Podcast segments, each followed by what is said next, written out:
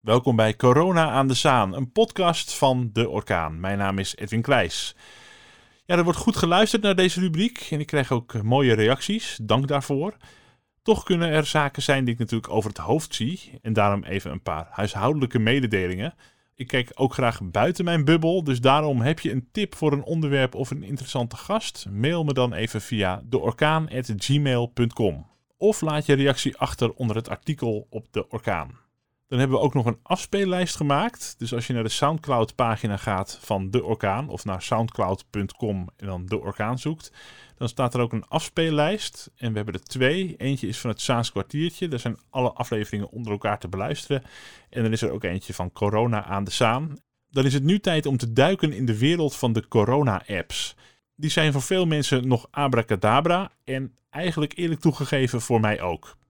Maar wees niet bevreesd, want ik heb nu iemand gevonden die het allemaal volgt en het fantastisch kan uitleggen. En dat is voor mij ook een grote opluchting. Want wat houden de verschillende alternatieven in? Welke kanten kunnen we op? En bestaat er een veilige app? Dat ga ik vragen aan Nathalie Traineman. Hallo Nathalie. Dag Nathalie, jij bent routing security specialist en je volgt alle ontwikkelingen rond deze apps. De corona-apps al genaamd. Er zijn er een stuk of zeven tot nu toe uh, die het kunnen gaan worden. Om even te beginnen met de routing security specialist. Wat, wat houdt uh, jouw baan in? Nou, ik werk bij de Europese organisatie die IP-adressen uitdeelt. En IP-adressen die zitten op eigenlijk alles wat je aan het internet koppelt. En uh, dat moet natuurlijk wel veilig gebeuren, dat verkeer tussen uh, al die internetproviders. Dus uh, mm. daar, dat is een beetje mijn specialisatie, daar geef ik ook les in. Dus ik, ik hou me een beetje bezig op security en IT-gebied. En dus ook het nieuws rond ja, de, de tech-oplossingen die misschien kunnen leiden tot een snellere oplossing rond corona. Er was dit weekend, heb je me verteld, een appathon. En daaraan deden zeven apps mee. Wat houdt zo'n appathon in?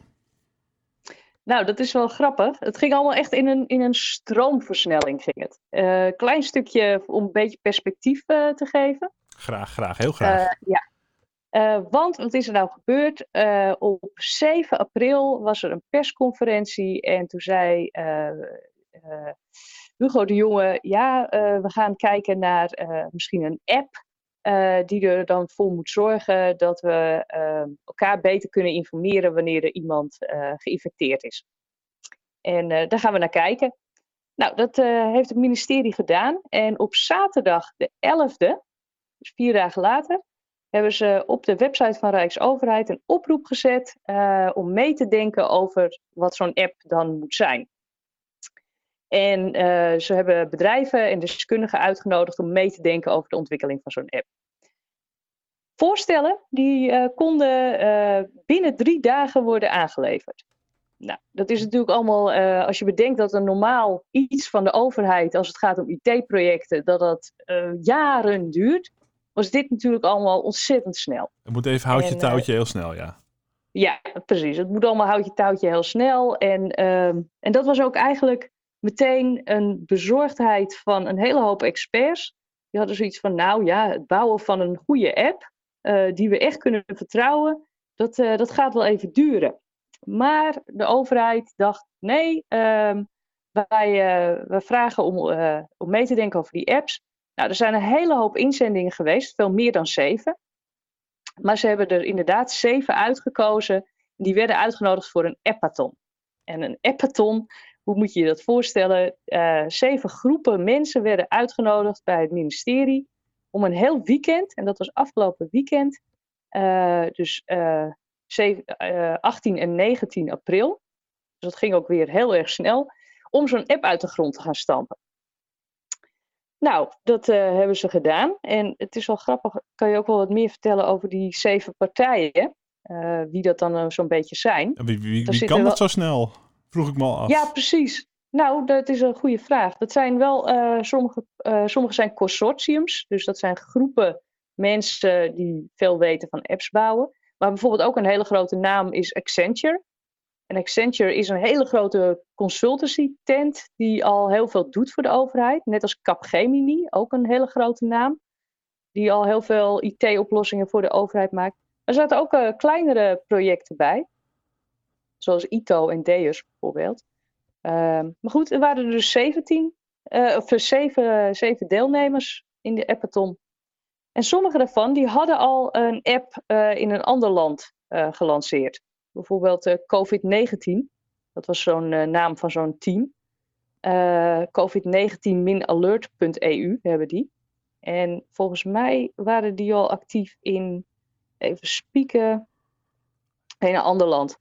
Ja, want er zijn veel landen waar al verschillende apps zijn ontwikkeld. En in de ene Ja, is dat precies. uh, privacygevoeliger dan in de andere. Er zijn ook landen waar de privacy totaal niet meer uitmaakt als maar die app eh, iedereen op zijn telefoon heeft. Uh, Ja, maar daar, daar misschien straks nog over. Maar tijdens die appathon, wat was daar het doel van? Wat, wat hield dat in? Nou, dat was eigenlijk helemaal niet zo duidelijk. Daar begon het eigenlijk al mee. Het, het was niet helemaal duidelijk of er nou op die zondag een eh, app eh, al uit de grond moest zijn gestampt. Kant en klaar. Of eh, dat alleen eh, de randvoorwaarden zouden worden vastgesteld. Er was wel een harde eis van de overheid. En dat is wel, was wel heel erg goed. Dat de code van zo'n app, dus zeg maar eh, wat zo'n app doet, dat dat open source moest zijn. Dat betekent dat het publiek toegankelijk is voor iedereen. Dus dat je ook kan kijken wat er achter de schermen van die app gebeurt. Dus niet de precieze data, maar wel zeg maar hoe het gebouwd is. Zodat eh, dat mensen lijkt mij dat een van de belangrijke voorwaarden, ja. Precies, en dat was een van de voorwaarden van de, vanuit de privacy-organisaties eigenlijk. Die zeiden van, eh, we willen wel dat die app eh, betrouwbaar is. En een van de manieren om die betrouwbaarheid te garanderen is als je die code gewoon publiekelijk beschikbaar maakt. Nou, dat was een harde eis, maar eh, daar was best wel eh, tijdens die appathon een gedoetje over. Want op de zaterdag, dus na een hele dag eh, programmeren, was eigenlijk waren er nog maar twee van de zeven waarvan de code publiekelijk beschikbaar was. Tot zover. Dus dat was wel een beetje een probleem. Dat, dat viel het al een stuk weg, ja. Ja, precies. Het ruimt lekker op. En op zondag waren het er nog maar vijf van de zeven. Ehm, dus ja, daar was wel eh, wat om te doen. Het was ook wel leuk dat op zaterdag eh, een van de apps, eh, die van COVID-19, die ik net al noemde, die had al een datalek. Dus eh, uit het andere land hadden ze, ze hadden dus die code online gezet om het open source te maken. En toen gingen mensen in die code kijken en toen vonden ze een database met allemaal eh, informatie van gebruikers uit het andere land. Dus, eh, en in Nederland is het zo met de AVG, als er een datalek is, dan moet je dat meteen rapporteren bij de autoriteit persoonsgegevens, et cetera, et cetera. Dus dat was al meteen ophef. Maar die, die, die appathon, die vond dus plaats. Het, ik moet gewoon zien dat er een beetje geschoten werd en kritisch gekeken werd naar al die apps. Ja, dus En- er en- waren ook een paar eh, panels eh, van experts. En die eh, gaven dus commentaar op die, op die code of van die apps zover. Van waar de verbeterpunten zouden moeten worden ingebouwd. En, eh, zijn we nu al een stap verder dan? Eh, zijn we een stuk gelukkiger al of, of nog niet? Nee, we zijn eigenlijk een stuk ongelukkiger. Eh, want, ehm, wat is er nou gebeurd? Eh, gisteren heeft de landsadvocaat naar eh, de uitkomst van die zeven apps, naar die appathon gekeken. En die is niet mals. De landsadvocaat zegt dat geen één van de zeven apps op dit moment zelfs maar in de buurt komt van wat hij zou moeten doen. Ehm, en dus derhalve niet geschikt is. En dat, Ja. dat is wel een beetje in lijn met wat bijvoorbeeld een Bits of Freedom, wat een eh, digitale burgerrechtenorganisatie eigenlijk vanaf het begin al zei: van jongens, dit gaat veel te snel. Dit kan je helemaal niet in een week doen. Eh, dat duurt maanden voordat je zo'n app echt goed hebt gemaakt, zodat die betrouwbaar is. Dat, dat we weten wat die moet doen überhaupt. Want daar is ook nogal discussie over. Wat moet zo'n app nou precies doen? Ehm, wat moet die opslaan en wat niet? En hoe wordt dat dan opgeslagen? Dus daar zijn allemaal vragen over die eigenlijk ook nog steeds tot op de dag van vandaag helemaal niet beantwoord zijn. Waar, Dus je, ja, we zijn eigenlijk geen stap verder. waar- maak je jezelf het meest eh, zorgen over? Of, of welke lichtpuntjes zie je ook? Eigenlijk twee vragen in één dus. Ja, er zijn twee grote zorgen eh, die ik heb. Het eerste is, eh, nou ja, wat, wat moet die app precies gaan doen? Ehm, dat is nog helemaal niet zo heel erg duidelijk. Ehm, moet die app eh, eh, van iedereen bijhouden bij wie je in de buurt bent geweest? En, En hoe ga je dat dan doen zonder dat er ontzettend veel wat zogenaamde false positives bij zitten? Dus als jouw telefoon uitleest uh, dat je vlak in de buurt bent geweest bij een cashier die heel veel mensen ziet, maar die cashier zit achter een, achter een plexiglas scherm, ja. Hoeft er helemaal niks aan de hand geweest te zijn, maar je telefoon is wel daar in de buurt geweest.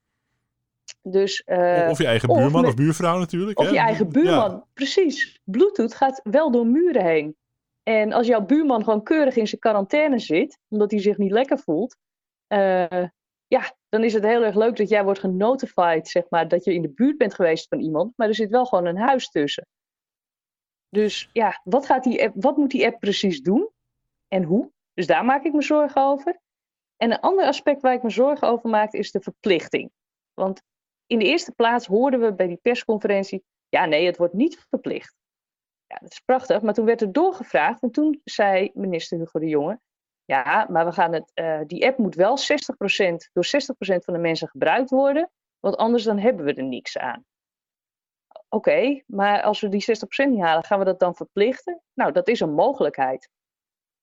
En daar, uh, daar zit voor mij wel een dingetje.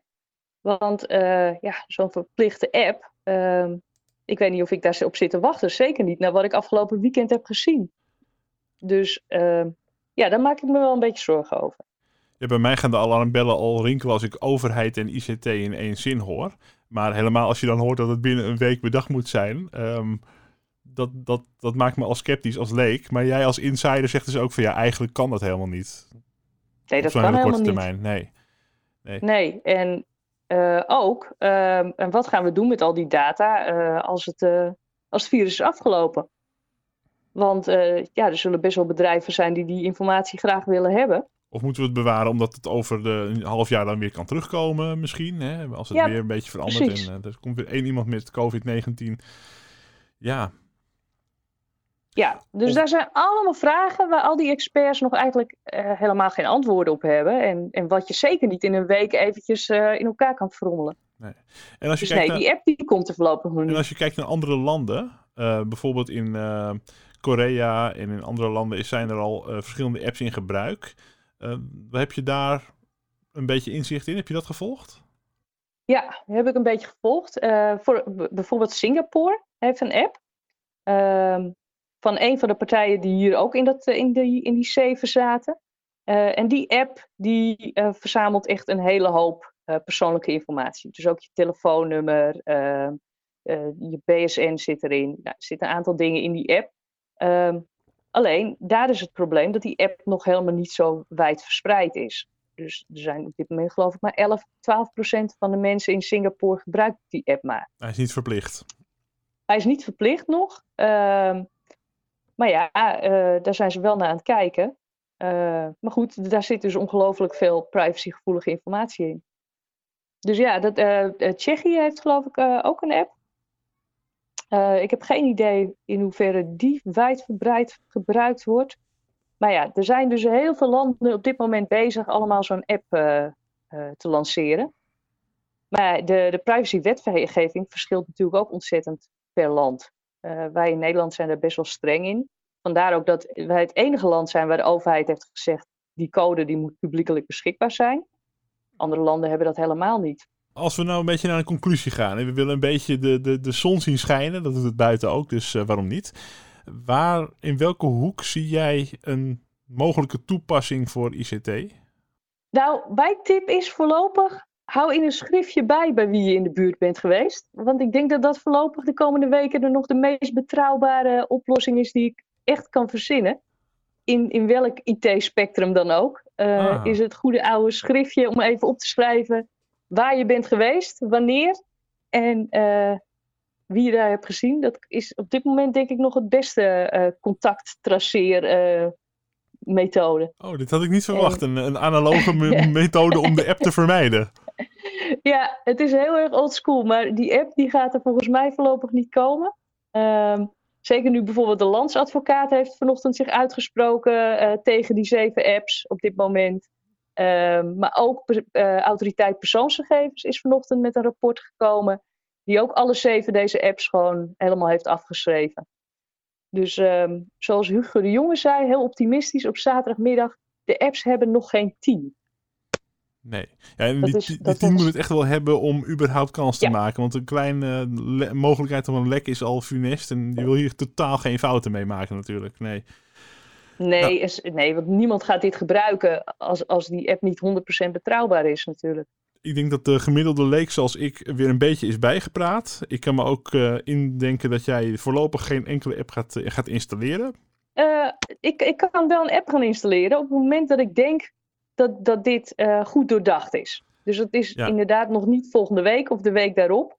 Maar pas als ik denk dat een app echt zin heeft in wat, in wat we proberen te voorkomen. En dat de privacy natuurlijk gegarandeerd is. Dan denk ik dat het prima is. En tegen die tijd zullen er ook wel rapporten uitkomen. Ook van burgerrechtenorganisaties, et cetera. Die zeggen, nou, dit kan je wel gaan gebruiken. Maar wel de nodige slagen om de arm. Ja. Ja. Dan ben ik helemaal bijgepraat. Dankjewel Nathalie.